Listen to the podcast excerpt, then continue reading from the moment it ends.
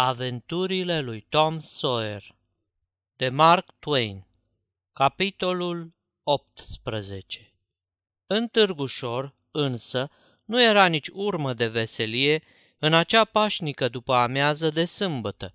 Cu mare jale și cu multe lacrimi, familia Harperilor și aceea a mătușii Poli îmbrăcaseră veșminte de doliu. O liniște neobișnuită se așternuse peste tot târgul, la drept vorbind, destul de liniștit de felul lui. Târgoveții își vedeau de treburi cu un aer distrat și nu prea vorbeau. În schimb, oftau adesea. Vacanța de duminică le părea copiilor o povară. Jocurile lor erau lipsite de voioșie și încetul cu încetul le lăsau baltă. În acea după amiază, Becky Thatcher se plimba abătută prin curtea pustie a școlii cu sufletul plin de melancolie, dar nici acolo nu găsea nimic care să o mângâie. Își vorbea sieș. Ah, de-aș fi păstrat bumbul lui de alamă, acum n-am nimic care să-mi aducă aminte de el și un hoho de plâns îi se înnecă în gât. Curând se opri locului și își spuse, chiar aci a fost, ah, dacă ar fi să se mai întâmple vreodată, n-aș mai vorbi așa pentru nimic în lume. Dar acum el s-a dus și nu o să-l mai văd toată viața. Niciodată, niciodată nu o să-l mai văd. Gândul acesta o făcu să-și piardă cumpătul pe de-a întregul. Rătăci mai departe cu șiroaie de lacrimi pe obraj. O ceată întreagă de băieți și fete, tovarăși de joacă de ai lui Tom și Joe, trecu pe lângă gardul școlii. Se opriră să privească peste uluci, povestind cu Evlavie despre câte nu făcuse Tom când îl văzuseră pentru ultima dată și cum spunea Joe cu tare sau cu tare lucru de nimic, care acum vedeau ei bine că fusese plin de un teribil înțeles profetic. Fiecare dintre vorbitori arăta spre locul unde stătuseră atunci cei dispăruți și apoi adăuga ceva cam în felul acesta. Și eu stam, uite așa, cum stau acum, și el sta cu fața la mine, așa cum stai tu, uite așa, stam de aproape unul de altul și el odată a zâmbit, uite așa, și atunci parcă m-a trecut un fior. Nu știu cum să-ți spui, măi, era ceva așa grozav, dar mie nu-mi da în gând ce înseamnă. Firește, abia acum mi dau seama. Apoi urmă o controversă aprigă spre a se stabili care anume dintre băieți îi văzuseră pentru ultima dată pe răposați și mulți aspirară la această tristă distinție, aducând dovezi mai mult sau mai puțin autentice. Când în cele din urmă rămase hotărât care dintre dânsii îi văzuseră cu adevărat pentru cea din urmă oară și schimbaseră cu ei cele din urmă cuvinte, acei fericiți își luară un aer de importanță sacră, în timp ce toți ceilalți se zgâiau la ei și invidiau.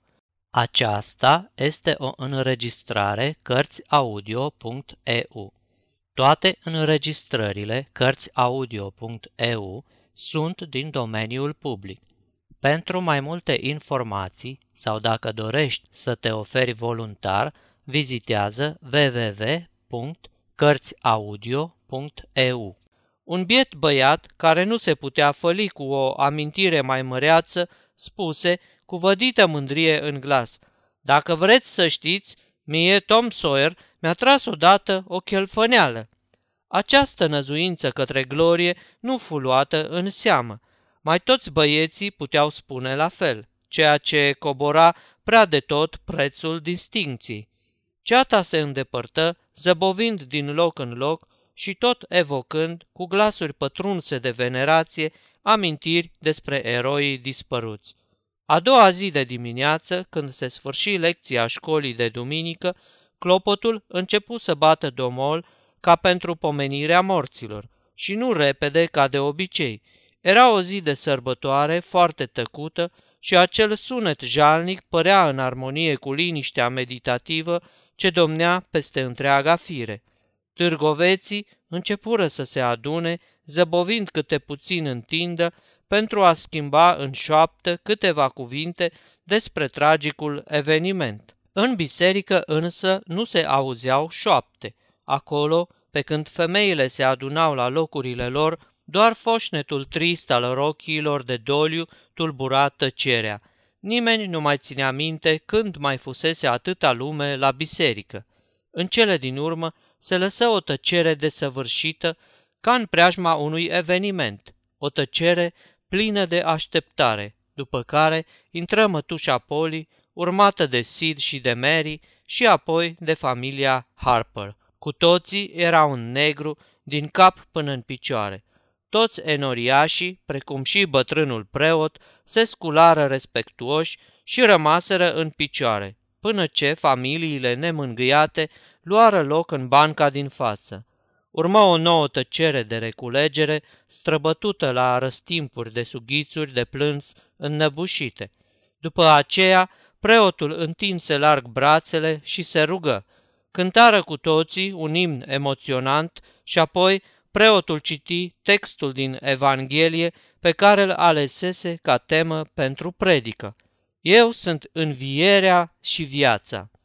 În timpul predicii, preotul zugrăvi cu atâta măestrie drăgălășeniile, purtările cuceritoare ale băieților pierduți și speranțele rare pe care le îndreptățeau, încât fiecare ascultător, recunoscând aceste portrete, simțea un junghi în inimă când își amintea că până în clipa aceea rămăsese mereu orb față de acele însușiri frumoase și că nu văzuseră la bieții băieți decât cu sururi și năravuri. Preotul povesti de asemenea o mulțime de întâmplări înduioșătoare din viețile răposaților, întâmplări care toate dovedeau firea lor blândă și mărinimoasă, iar lumea vedea bine acum cât de înălțătoare și de frumoase erau acele fapte și își amintea cu mâhnire că, la vremea când avuseseră loc, păruseră pozne de rând, care nu meritau decât nuiaua. Parohia era tot mai mișcată pe măsură ce zguduitoarea poveste continua, până când, în cele din urmă, toată adunarea, deznădăjduită, se alătură bocetelor familiilor nemângâiate și alcătui un cor de jalnice sughițuri. Predicatorul însuși, dând frâu liber sentimentelor sale, plângea în amvon. Sus, la galerie, se stârni un freamăt pe care nimeni nu-l băgă în seamă. O clipă mai târziu, ușa bisericii scârțâi. Preotul își ridică din batistă ochii, din care țâșneau și roaie de lacrimi și rămase încremenit. Una câte una, alte perechi de ochi priviră încotro privea preotul, pentru ca, în cele din urmă, aproape într-o pornire, parohia întreagă să se ridice în picioare, holbându-se la cei trei băiețași morți care se apropiau de-a lungul cărării dintre bănci. Tom în frunte, după el Joe și în coadă Huck, cu hainele mai zdrențuite și mai mototolite ca oricând, cu capul plecat și zâmbind prostește. Stătuseră ascunși în galeria nefolosită, ascultând predica la propria lor înmormântare. Mătușa Polly, Mary și Harpery se nepustiră asupra scumpilor lor regăsiți, înnăbușindu-i cu sărutări și mulțumind într-una cerului, pe când bietul Hac sta stingherit, neștiind ce trebuie să facă și unde să se ascundă de atâtea priviri ce nu erau bucuroase să-l vadă. După oarecare șovăială, o luă din loc pe furiș, dar Tom puse mâna pe el și zise, Mătușă Poli, drepte asta, nu se bucură nimeni că-l vede pe Hac?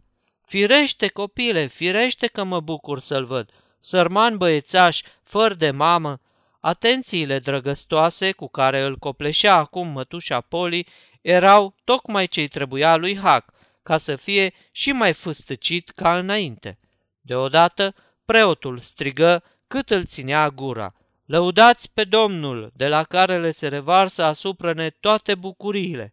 Cântați, haideți, din toată inima, și așa făcură, pe când psalmul al o sutelea se înălța triumfător din tot mai multe piepturi, zguduind grinzile vechi, Tom Sawyer, piratul, privea spre flăcăii invidioși din jurul și mărturisea în inima lui că aceasta era clipa cea mai măreață din viața sa. Pe când parohia păcălită se îmbulzea spre ieșire, spuneau cu toții că n-ar avea nimic împotrivă să mai fie iar duși de nas ca niște caragioși, numai pentru a mai auzi odată cântat în așa chip psalmul 100. În ziua aceea, Tom a luat mai multe ghionturi și mai multe pupături după dispoziția schimbătoare a mătușii Poli decât dobândise mai înainte, într-un an întreg, și nici el nu știa prea bine care din ele arătau recunoștința către Dumnezeu și care dragostea pentru el. Sfârșitul capitolului 18